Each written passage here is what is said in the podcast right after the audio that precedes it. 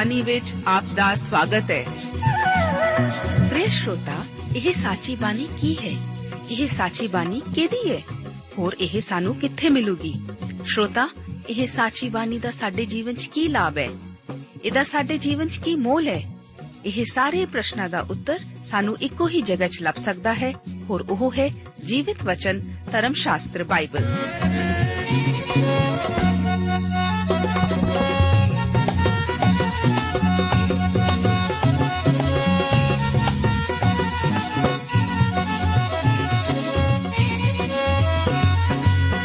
ਧਰਮ ਸ਼ਾਸਤਰ ਬਾਈਬਲ। ਉਹੀ ਜੀਵਿਤ ਵਚਨ ਦਾ ਅਸੀਂ ਇਸ ਕਾਰਜਕ੍ਰਮ ਵਿੱਚ ਅਧਿਐਨ ਕਰਾਂਗੇ।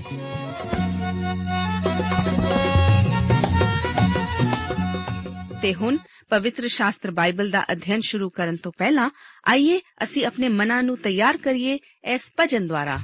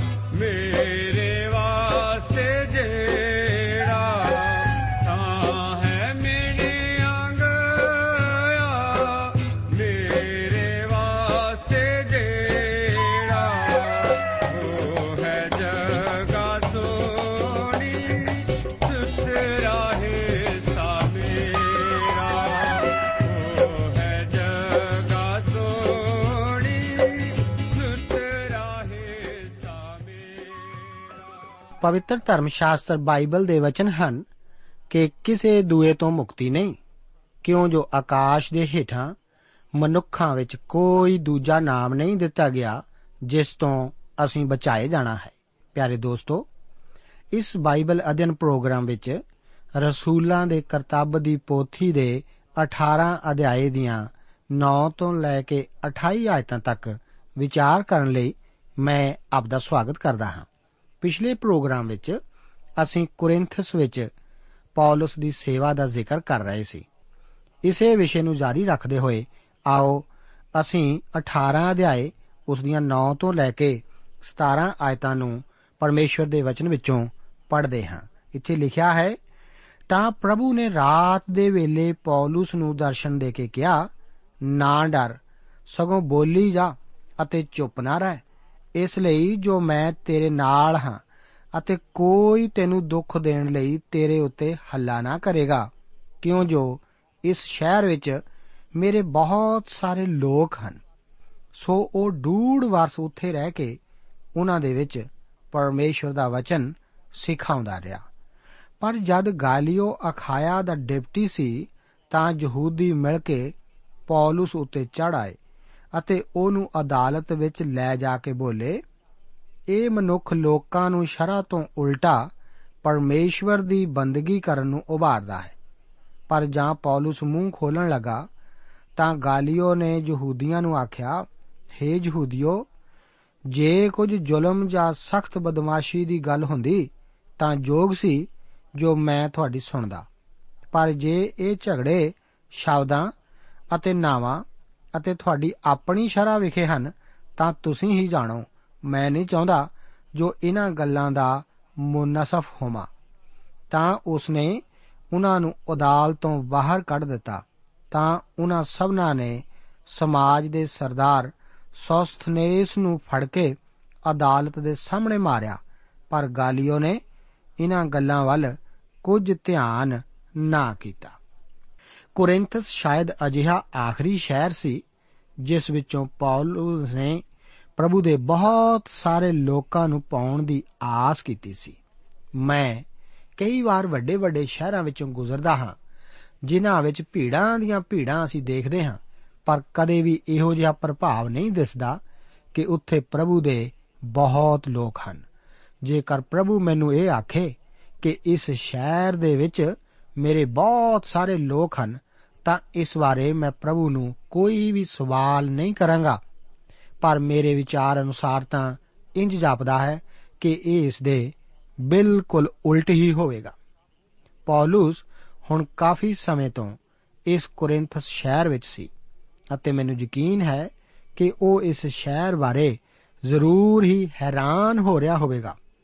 ਮੇਰਾ ਵਿਚਾਰ ਹੈ ਕਿ ਜਦੋਂ ਉਸ ਨੂੰ ਇਸ ਵਿਰੋਧਤਾ ਦਾ ਸਾਹਮਣਾ ਕਰਨਾ ਪਿਆ ਸੀ ਤਦ ਉਹ ਇਸ ਸ਼ਹਿਰ ਨੂੰ ਛੱਡਣ ਲਈ ਤਿਆਰ ਸੀ ਅਤੇ ਉਹ ਕਿਧਰੇ ਹੋਰ ਪਾਸੇ ਜਾਣਾ ਚਾਹੁੰਦਾ ਸੀ, ਪਰ ਫਿਰ ਵੀ ਪ੍ਰਭੂ ਖੁਦ ਅੱਗੇ ਆਉਂਦਾ ਹੈ ਅਤੇ ਪੌਲਸ ਨੂੰ ਜਾਣ ਤੋਂ ਰੋਕਦਾ ਹੈ। ਪ੍ਰਭੂ ਪੌਲਸ ਨੂੰ ਆਖਦਾ ਹੈ ਕਿ ਇਸ ਸ਼ਹਿਰ ਵਿੱਚ ਮੇਰੇ ਬਹੁਤ ਸਾਰੇ ਲੋਕ ਹਨ।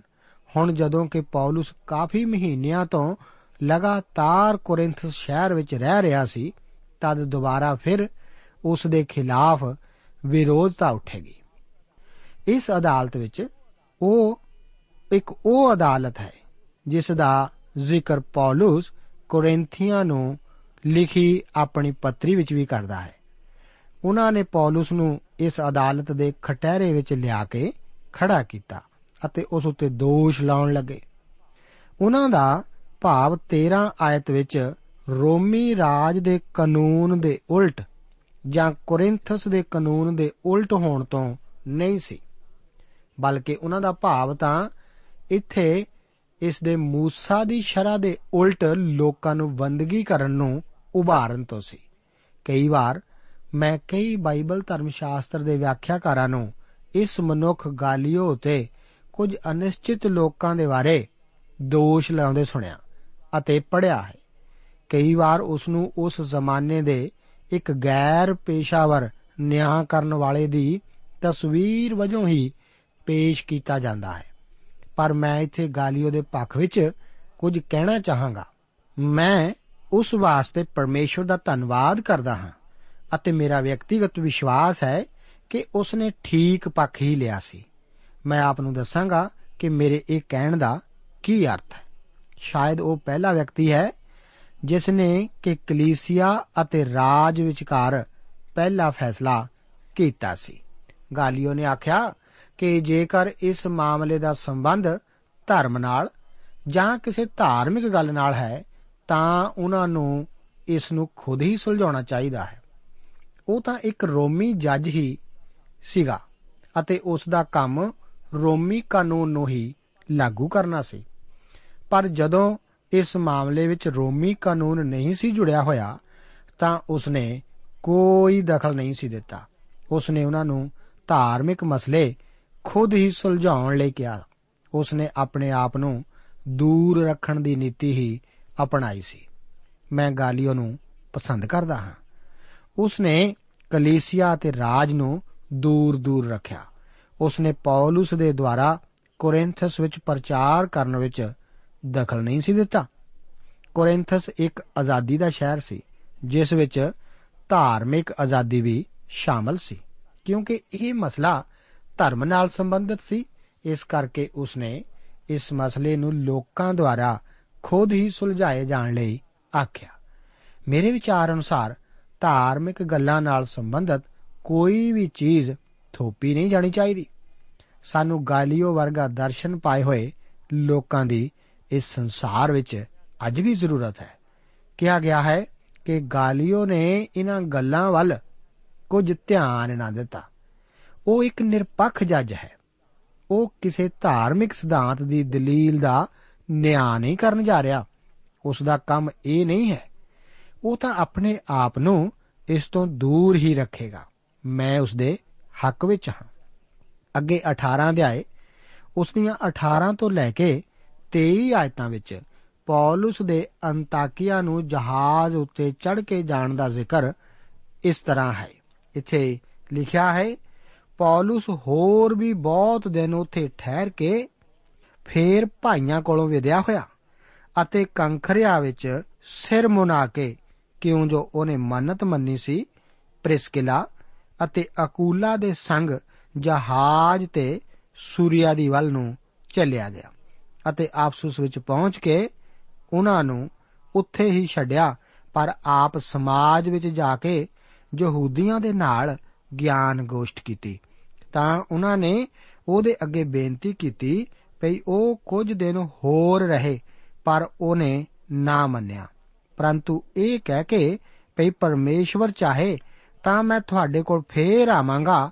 ਉਹ ਉਹਨਾਂ ਕੋਲੋਂ ਵਿਦਿਆ ਹੋਇਆ ਅਤੇ ਜਹਾਜ਼ ਤੇ ਚੜ ਕੇ ਆਪਸਸ ਤੋਂ ਚੱਲਿਆ ਗਿਆ। ਉਹ ਕੈਸਰੀਆ ਵਿੱਚ ਉਤਰਿਆ ਔਰ ਜਾਂ ਉਹਨੇ ਜਾ ਕੇ ਕਲੀਸਿਆ ਦੀ ਸੁਖ ਸਾਂਦ ਪੁੱਛੀ ਤਾਂ ਅੰਤਾਕਿਆ ਵਿੱਚ ਆਇਆ ਔਰ ਉੱਥੇ ਕੁਝ ਚਿਰ ਰਹਿ ਕੇ ਉਹ ਚਲਿਆ ਗਿਆ ਅਤੇ ਗਲਾਤੀਆ ਅਤੇ ਫਰੂਗੀਆ ਦੇ ਦੇਸ਼ ਵਿੱਚ ਥਾਂ ਥਾਂ ਫਿਰ ਕੇ ਸਾਰਿਆਂ ਚੇਲਿਆਂ ਨੂੰ ਤਕੜਾ ਕਰਦਾ ਗਿਆ। ਬਹੁਤ ਸਾਰੇ ਲੋਕ ਹਨ ਜੋ ਕਿ ਪੌਲਸ ਦੇ ਇੱਥੇ ਇਸ ਮੰਨਤ ਨੂੰ ਮੰਨਣ ਕਰਕੇ ਕਸੂਰ ਕੱਢਦੇ ਰਹਿੰਦੇ ਹਨ। ਉਹ ਆਖਦੇ ਹਨ ਕਿ ਇਹੋ ਹੀ ਮਨੁੱਖ ਹੈ ਜਿਸ ਨੇ ਇਹ ਪ੍ਰਚਾਰ ਕੀਤਾ ਸੀ ਕਿ ਅਸੀਂ ਸ਼ਰਾ ਦੇ ਅਧੀਨ ਨਾ ਹੋ ਕੇ ਕਿਰਪਾ ਦੇ ਅਧੀਨ ਹਾਂ ਅਤੇ ਇਸੇ ਕਰਕੇ ਹੁਣ ਉਸ ਨੂੰ ਇਹ ਮੰਨਤ ਨਹੀਂ ਸੀ ਮੰਨਣੀ ਚਾਹੀਦੀ। ਹਰੇਕ ਜੋ ਇਸ ਤਰ੍ਹਾਂ ਆਖਦਾ ਹੈ, ਉਹ ਅਸਲ ਵਿੱਚ ਪੌਲਸ ਨੂੰ ਵਿਵਸਥਾ ਵਿੱਚ ਬੰਨ ਰਿਹਾ ਹੈ।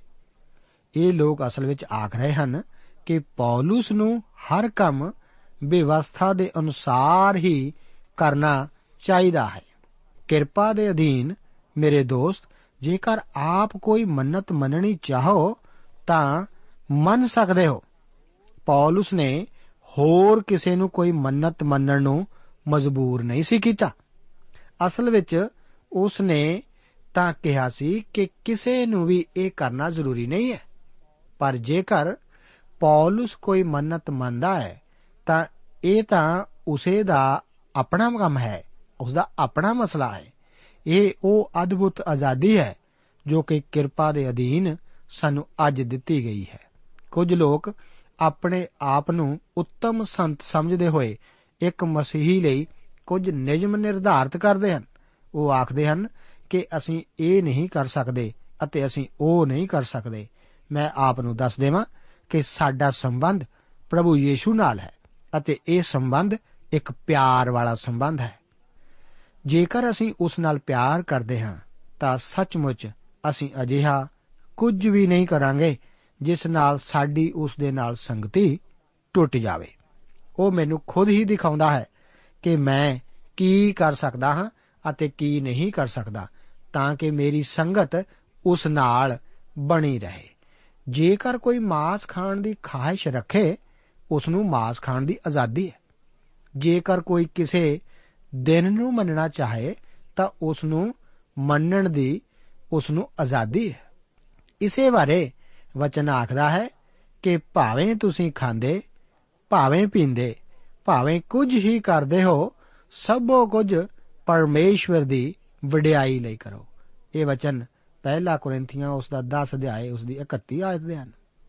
ਜੋ ਚੀਜ਼ ਜ਼ਿਆਦਾ ਅਹਿਮ ਹੈ, ਉਹ ਇਹੋ ਹੀ ਹੈ ਕਿ ਸਭ ਕੁਝ ਪਰਮੇਸ਼ਵਰ ਦੀ ਵਡਿਆਈ ਲਈ ਕੀਤਾ ਜਾਵੇ। ਮਾਸ ਖਾਣਾ ਸਾਨੂੰ ਪਰਮੇਸ਼ਵਰ ਦੇ ਨੇੜੇ ਨਹੀਂ ਲਿਆਵੇਗਾ। ਨਾ ਹੀ ਮਾਸ ਖਾਣ ਤੋਂ ਪਰਹੇਜ਼ ਕਰਨਾ ਹੀ ਸਾਨੂੰ ਪਰਮੇਸ਼ਵਰ ਦੇ ਨੇੜੇ ਲਿਆਵੇਗਾ। ਆਓ, ਅਸੀਂ ਪੌਲਸ ਵਿੱਚ ਕਸੂਰ ਨਾ ਕੱਢੀਏ। ਵਿਚਾਰ ਗਾਇਲਿਓ ਅਤੇ ਪੌਲਸ ਦੋਵੇਂ ਹੀ ਇਸ ਖਾਸ ਵਚਨ ਦੇ ਭਾਗ ਵਿੱਚ ਆਪਣੇ ਆਲੋਚਕਾਂ ਵੱਲੋਂ ਤੰਗ ਕੀਤੇ ਜਾਣਦੇ ਹਨ। ਮੈਂ ਇਹਨਾਂ ਦੋਹਾਂ ਦਾ ਹੀ ਪੱਖ ਲੈਣਾ ਚਾਹੁੰਦਾ ਹਾਂ। ਪੌਲਸ ਹੁਣ ਆਪਣੀ ਦੂਸਰੀ ਪ੍ਰਚਾਰ ਯਾਤਰਾ ਤੋਂ ਵਾਪਸ ਪਰਤ ਰਿਹਾ ਹੈ। ਇਹ ਕੋਰਿੰਥਸ ਹੀ ਉਸ ਦੀ ਯਾਤਰਾ ਦਾ ਆਖਰੀ ਪੜਾਅ ਸੀ ਅਤੇ ਇੱਥੋਂ ਉਹ ਵਾਪਸ ਅੰਤਾਕਿਆ ਨੂੰ ਪਰਤ ਪੈਂਦਾ ਹੈ।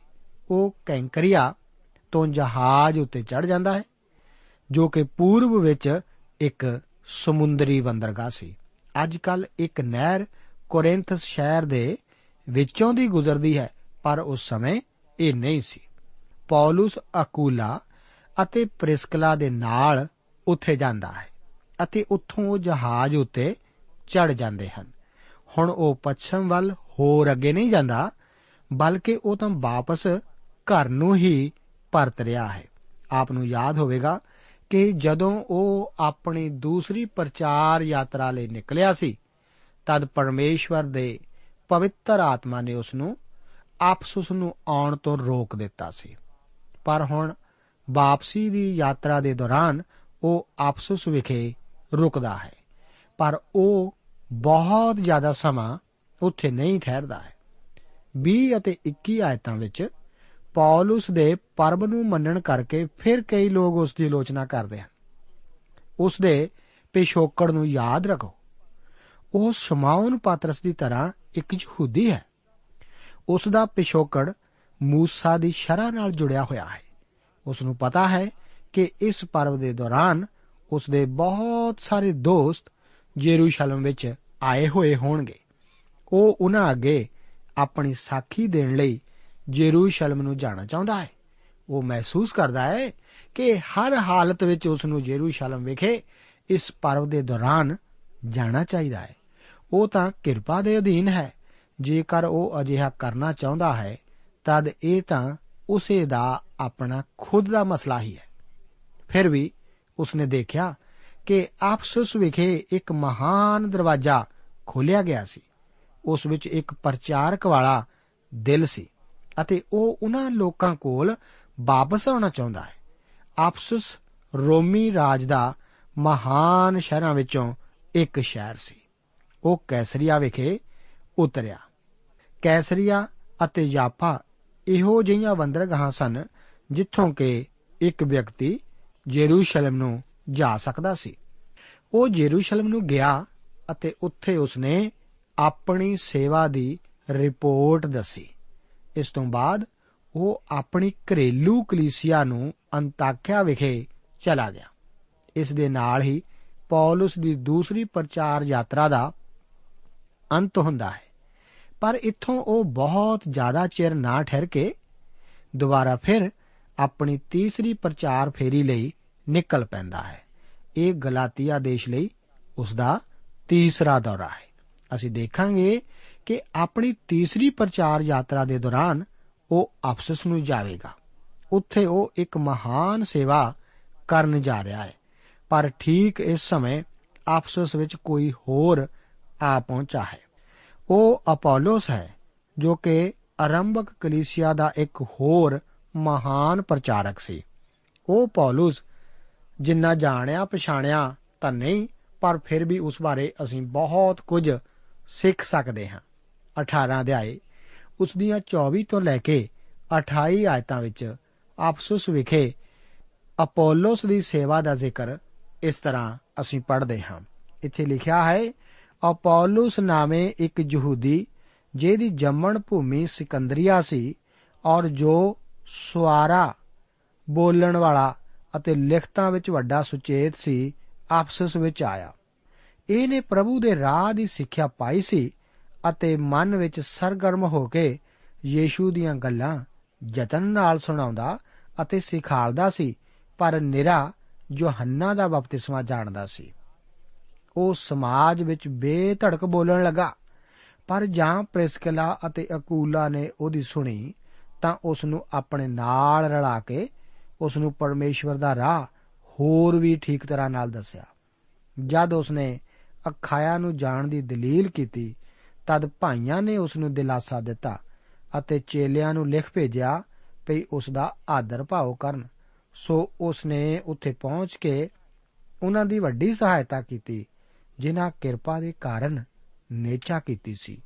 ਕਿਉਂ ਜੋ ਉਸ ਨੇ ਲਿਖਤਾਂ ਤੋਂ ਪ੍ਰਮਾਣ ਦੇ ਦੇ ਕੇ ਜੋ ਯੀਸ਼ੂ ਉਹ ਮਸੀਹ ਹੈ, ਵੱਡੀ ਤਕੜਾਈ ਨਾਲ ਸਭਨਾਂ ਦੇ ਸਾਹਮਣੇ ਯਹੂਦੀਆਂ ਦਾ ਮੂੰਹ ਬੰਦ ਕਰ ਦਿੱਤਾ ਸੀ ਅਪੋਲੋਸ ਇੱਕ ਯਹੂਦੀ ਸੀ ਜਿਸ ਦਾ ਅਰਥ ਹੈ ਕਿ ਉਸ ਦਾ ਪਿਛੋਕੜ موسی ਦੀ ਸ਼ਰ੍ਹਾਂ ਤੋਂ ਸੀ ਉਸ ਦਾ ਨਾਮ ਅਪੋਲੋਸ ਇੱਕ ਯੂਨਾਨੀ ਨਾਮ ਹੈ ਇਸ ਕਰਕੇ ਉਸ ਨੇ ਯਹੂਦੀ ਮਤ ਨੂੰ ਧਾਰਨ ਕੀਤਾ ਹੋਇਆ ਸੀ ਉਹ ਯੂਨਾਨ ਜਾਂ ਮਕਦੂਨੀਆ ਦੇ ਇਲਾਕੇ ਵਿੱਚ ਪੈਦਾ ਨਹੀਂ ਸੀ ਹੋਇਆ ਬਲਕਿ ਉਹ ਤਾਂ ਉੱਤਰੀ ਅਫਰੀਕਾ ਵਿੱਚ ਸਿਕੰਦਰੀਆ ਵਿਖੇ ਪੈਦਾ ਹੋਇਆ ਸੀ। ਸਿਕੰਦਰੀਆ, ਜਿਸ ਦੀ ਸਥਾਪਨਾ ਸਿਕੰਦਰ ਮਹਾਨ ਨੇ ਕੀਤੀ ਸੀ, ਯੂਨਾਨੀ ਸੱਭਿਆਚਾਰ ਦਾ ਇੱਕ ਮਹਾਨ ਕੇਂਦਰ ਸੀ। ਉੱਥੇ ਇੱਕ ਮਹਾਨ ਯੂਨੀਵਰਸਿਟੀ ਸੀ, ਜਿਸ ਵਿੱਚ ਸੰਸਾਰ ਦੀ ਸਭ ਤੋਂ ਉੱਤਮ ਲਾਇਬ੍ਰੇਰੀ ਵੀ ਸੀ। ਇੱਥੇ ਹੀ ਸੈਪਚੂ ਏਜੰਟ ਦੇ ਨਾਂ ਨਾਲ ਜਾਣਿਆ ਜਾਣ ਵਾਲਾ ਪੁਰਾਣੇ ਨੇਮ ਦਾ ਯੂਨਾਨੀ ਅਨੁਵਾਦ ਵੀ ਕੀਤਾ ਗਿਆ ਸੀ। ਸਿਕੰਦਰੀਆ ਵਿਖੇ ਇੱਕ ਯਹੂਦੀ ਮੰਦਰ ਵੀ ਸੀ। ਆਰੰਭਕ ਕਲੀਸਿਆ ਦਾ ਇੱਕ ਮਹਾਨ ਕੇਂਦਰ ਯਰੂਸ਼ਲਮ ਅਤੇ ਅੰਤਾਕਿਆ ਤੋਂ ਸਿਕੰਦਰੀਆ ਵਿਖੇ ਚਲਿਆ ਗਿਆ ਸੀ ਅਤੇ ਆਰੰਭਕ ਕਲੀਸਿਆਈ ਇਤਿਹਾਸ ਵਜੋਂ ਕਈ ਸ਼ਤਾਬਦੀਆਂ ਲਈ ਮਹੱਤਵਪੂਰਨ ਬਣਿਆ ਰਿਹਾ ਸੀ। ਪੁਰਾਣੀ ਆਰੰਭਕ ਕਲੀਸਿਆ ਦੇ ਤਿੰਨ ਮਹਾਨ ਮਨੁੱਖ, ਅਥਨੇਸੀਅਸ, ਟਰਟੂਲੀਅਨ ਅਤੇ ਔਗਸਟਿਨ ਇੱਥੋਂ ਹੀ ਆਏ ਸਨ। ਫਿਲੋ ਨੇ ਜੋ ਕਿ ਅਪੋਲੋਸ ਦਾ ਇੱਕ ਸਮਕਾਲੀ ਸੀ, ਯੂਨਾਨੀ ਦਾਰਸ਼ਨਿਕਤਾ ਨੂੰ ਯਹੂਦੀਵਾਦ ਨਾਲ ਮਿਲਾਇਆ ਸੀ। ਇਸ ਨਾਲ ਪਲੇਟੋਨਿਜ਼ਮ ਅਤੇ ਯਹੂਦੀਵਾਦ ਦਾ ਇੱਕਮਿਕ ਹੋਏ ਸਨ। ਅਪੋਲੋਸ ਬਾਰੇ ਜਾਪਦਾ ਹੈ ਕਿ ਉਹ ਇਸ ਪਿਛੋਕੜ ਦੁਆਰਾ ਹੀ ਪ੍ਰਭਾਵਿਤ ਹੋਇਆ ਸੀ।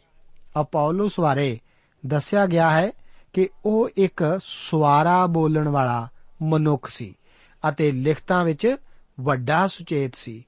ਇਸ ਤੋਂ ਭਾਵ ਹੈ ਕਿ ਉਹ ਪੁਰਾਣੇ ਨੇਮ ਵਿੱਚ ਪੂਰੀ ਤਰ੍ਹਾਂ ਨਿਪੁੰਨ ਸੀ। 25 ਆਇਤ ਤੋਂ ਭਾਵ ਹੈ ਕਿ ਉਹ ਮੂੰਹ ਦੇ ਸ਼ਬਦਾਂ ਦੁਆਰਾ ਪੂਰੀ ਤਰ੍ਹਾਂ ਸਿਖਾਇਆ ਗਿਆ ਸੀ, ਨਾ ਕਿ ਪ੍ਰਕਾਸ਼ ਨਾਲ। ਉਹਦੇ ਮਨ ਵਿੱਚ ਉਹ ਸਰਗਰਮ ਸੀ, ਨਾ ਕਿ ਪਵਿੱਤਰ ਆਤਮਾ ਵਿੱਚ। ਪਰਮੇਸ਼ਵਰ ਦੀਆਂ ਗੱਲਾਂ ਨਾਲ ਉਸ ਨੂੰ ਪਿਆਰ ਸੀ। ਪਵਿੱਤਰ ਆਤਮਾ ਉਸ ਬਾਰੇ ਇਹ ਗਵਾਹੀ ਦਿੰਦਾ ਹੈ ਦੋਸਤ, ਸੱਚਮੁੱਚ ਇੱਕ ਮਹਾਨ ਸਿਰ ਕੱਢ ਵਿਅਕਤੀ ਸੀ ਉਹ। ਅਪੋਲੋਸ ਬੇਧੜਕ ਹੋ ਕੇ ਪਰਮੇਸ਼ਵਰ ਦੀਆਂ ਗੱਲਾਂ ਦੀ ਸਿੱਖਿਆ ਦਿੰਦਾ ਸੀ। ਜੋ ਵੀ ਉਸਨੇ ਸਿੱਖਿਆ ਸੀ, ਉਹੀ ਉਸਨੇ ਸਿਖਾਇਆ ਸੀ। ਪਰ ਉਹ ਸਿਰਫ ਯੋਹੰਨਾ ਦੇ ਬਪਤਿਸਮੇ ਬਾਰੇ ਹੀ ਜਾਣਦਾ ਸੀ। ਇਸ ਤੋਂ ਵੱਧ ਉਸ ਨੂੰ ਹੋਰ ਕੁਝ ਨਹੀਂ ਸੀ ਪਤਾ। ਉਸਨੇ ਯੀਸ਼ੂ ਬਾਰੇ ਨਹੀਂ ਸੀ ਸੁਣਿਆ ਹੋਇਆ। ਇੱਕ ਦਿਨ ਸਭਾ ਤੋਂ ਬਾਅਦ ਅਕੂਲਾ ਅਤੇ ਪ੍ਰਿਸਕਿਲਾ ਨੇ ਅਪੋਲੋਸ ਨੂੰ ਖਾਣੇ ਲਈ ਘਰ ਬੁਲਾਇਆ। ਉਹਨਾਂ ਨੇ ਜਾਣ ਲਿਆ ਕਿ ਉਸ ਦੀ ਸਿੱਖਿਆ ਬਹੁਤ ਸੀਮਤ ਸੀ। ਇਸ ਕਰਕੇ ਉਹਨਾਂ ਨੇ ਉਸ ਨੂੰ ਯੀਸ਼ੂ ਬਾਰੇ ਦੱਸਿਆ। ਉਹ ਭੱਦਰ ਪੁਰਸ਼ ਸੀ, ਪਰ ਜਦੋਂ ਤੱਕ ਅਕੂਲਾ ਅਤੇ ਪ੍ਰਿਸਕਿਲਾ ਨੇ ਉਸ ਨੂੰ ਘਰ ਨਹੀਂ ਸੀ ਸੱਦਿਆ, ਉਹ ਕਿਰਪਾ ਦੀ ਖੁਸ਼ਖਬਰੀ ਬਾਰੇ ਨਹੀਂ ਸੀ ਜਾਣਦਾ। ਉਸ ਨੇ ਇਸ ਔਰਤ ਦੁਆਰਾ ਬਹੁਤ ਕੁਝ ਸਿੱਖਿਆ ਸੀ। ਉਸ ਨੇ ਯਹੂਦੀਆਂ ਨੂੰ ਤਕੜਾਈ ਨਾਲ ਪ੍ਰਮਾਣ ਦੇ ਕੇ ਦੱਸਿਆ ਕਿ ਯੀਸ਼ੂ ਹੀ ਉਹ ਮਸੀਹ ਹੈ। ਇਹ ਸਭ ਕੁਝ ਉਸ ਨੂੰ ਅਕੂਲਾ ਅਤੇ ਪ੍ਰਿਸਕਿਲਾ ਦੁਆਰਾ ਸਿਖਾਇਆ ਗਿਆ ਸੀ। ਫਿਰ ਉਹ ਅਖਾਇਆ ਨੂੰ ਯੂਨਾਨ, ਕੋਰਿੰਥਸ ਅਤੇ ਅਥੇਨੇ ਦਾ ਦੌਰਾ ਕਰਦਾ ਹੋਇਆ ਚਲਾ ਗਿਆ ਅਤੇ ਇਹ ਪ੍ਰਚਾਰ ਕਰਦਾ ਗਿਆ ਕਿ ਯੀਸ਼ੂ ਹੀ ਮਸੀਹ ਅਤੇ ਮੁਕਤੀਦਾਤਾ ਹੈ। ਦੋਸਤੋ ਮਸੀਹ ਅੱਜ ਵੀ ਸਾਡਾ ਸਭ ਦਾ ਮੁਕਤੀਦਾਤਾ ਹੈ। ਕੀ ਆਪ ਉਸ ਤੇ ਵਿਸ਼ਵਾਸ ਕਰਦੇ ਹੋ? ਅਗਰ ਆਪ ਵਿਸ਼ਵਾਸ ਕਰੋਗੇ, ਤੇ ਪ੍ਰਭੂ ਆਪ ਨੂੰ ਬਰਕਤ ਦੇਵੇਗਾ। ਦੋਸਤੋ, ਸਾਨੂੰ ਉਮੀਦ ਹੈ ਕਿ ਇਹ ਕਾਰਜਕ੍ਰਮ ਤੁਹਾਨੂੰ ਪਸੰਦ ਆਇਆ ਹੋਵੇਗਾ ਤੇ ਇਹ ਕਾਰਜਕ੍ਰਮ ਸੁਣ ਕੇ ਤੁਹਾਨੂੰ ਬਰਕਤਾਂ ਮਿਲੀਆਂ ਹੋਣਗੀਆਂ। ਜੇ ਤੁਸੀਂ ਇਹ ਕਾਰਜਕ੍ਰਮ ਦੇ ਬਾਰੇ ਕੁਝ ਪੁੱਛਣਾ ਚਾਹੁੰਦੇ ਹੋ ਤੇ ਸਾਨੂੰ ਇਸ ਪਤੇ ਤੇ ਲਿਖੋ।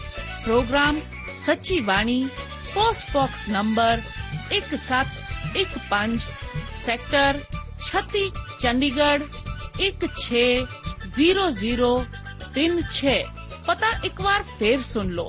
Program Sachi Bani, post box number 1715 sector 36 Chandigarh 160036 ਸਾਡਾ ਈਮੇਲ ਪਤਾ ਹੈ punjabi.ttb@twr.in ਪਤਾ ਇੱਕ ਵਾਰ ਫੇਰ ਸੁਣ ਲਓ punjabi.ttb@twr.in ਹੁਣ ਸਾਡੇ ਪ੍ਰੋਗਰਾਮ ਦਾ ਸਮੇਂ ਸਮਾਪਤ ਹੁੰਦਾ ਹੈ ਉਮੀਦ ਹੈ ਅਗਲੇ ਪ੍ਰੋਗਰਾਮ ਵਿੱਚ ਤੁਹਾਡੇ ਨਾਲ ਫੇਰ ਪੇਂਟ ਹੋਏਗੀ ਰੱਬ ਤੁਹਾਨੂੰ ਬਰਕਤ ਦੇ